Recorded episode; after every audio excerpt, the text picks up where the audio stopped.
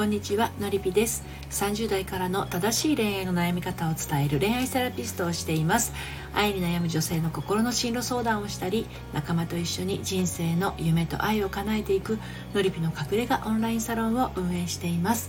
えー、今日はですね、土曜日ですので、のりぴ塾基礎、えー、八方美人はモテませんということでお届けをしていきたいと思います。あのー八方美人な人って実は自分のことをあんまりね、八方美人って自覚してなかったりするんですよね。あの人八方美人だよねって周りの人は思っているんだけど、自分は意外とそんなつもりはなかったりして、でも自分の行動としてなんていうのかな、人目が気になるとか自分の言いたいことがなかなか言えない人っていうのは、気づくと周りから見たら八方美人っていう状態になってしまっている可能性としては非常に高いんですね。で、そういう人ってあのー、まあ八方美人はモテませんっていう今日テーマでお話をしてますけど、あのね、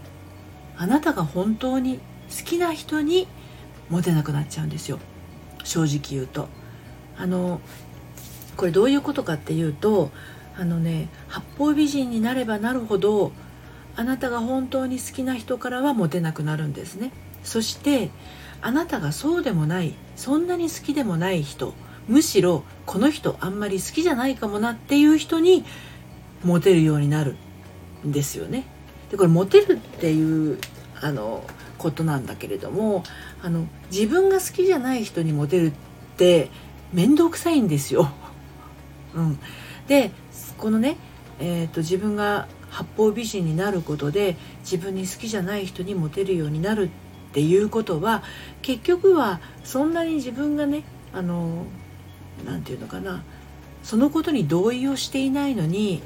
そう思うみたいな感じのリアクションをしていたりとか、周りの意見に流されやすかったりするとですね、結局そういうタイプが集まってきちゃうんですよね。だからあの本質的に本質的に自分を大事にしている人じゃなかったりとか、もうなんかイライラするような感じの人が自分の周りに集まってきちゃうっていうことなんです。結局自分が自分にその、えー、ありのままのね状態を表に出すことを許可してないがためにですね、やっぱりこう本音で語ってくれない人が周りに寄ってきてしまってね、なんかこう好かれてるんだけどあまり嬉しくないみたいな状況になってしまったり、あとなんかこう、うん、面倒くさいタイプの人、なんかこっちがお世話ばっかりしなくちゃなんない人だったりとか、結局自分があの嫌とかノーとか言えないような状況でそういう結果を引っ張り出してしまうので、うん、どんどん自分が疲弊する方向ですよね。疲れてしまう方向に、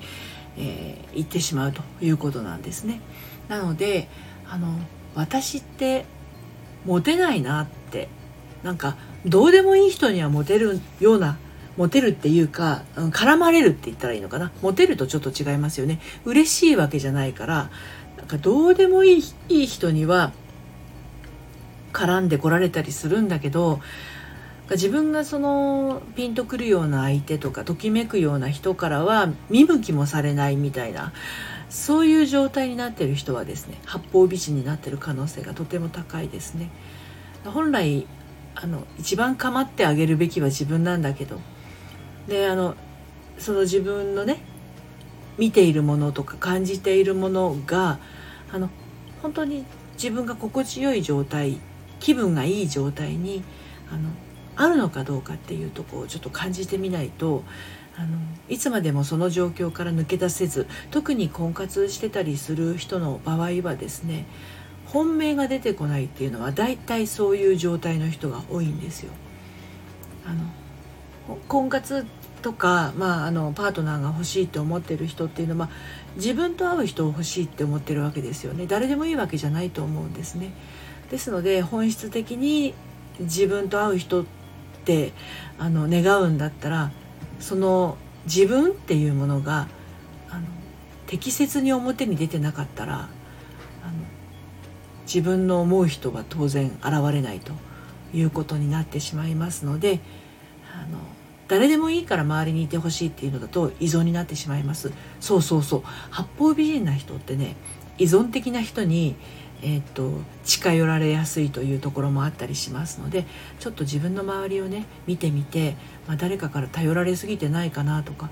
あの自分がき自分が気分が悪くなるような人ばっかり周りにないかなみたいなことをちょっとねあの見渡してみると良いかと思います。はい、ということで、えー、っと明日はですねサロンメンバー限定になってしまうんですけれども、その八方美人を卒業する方法ということについてお話をしていきたいと思います。サロンにご興味のある方はですね概要欄にリンクを貼っておりますので、えー、そちらの方からご確認いただいて ライン の方で受付をしておりますので遊びにいらしてください。今日も最後までお聞きいただいてありがとうございました。それではまた、さようなら。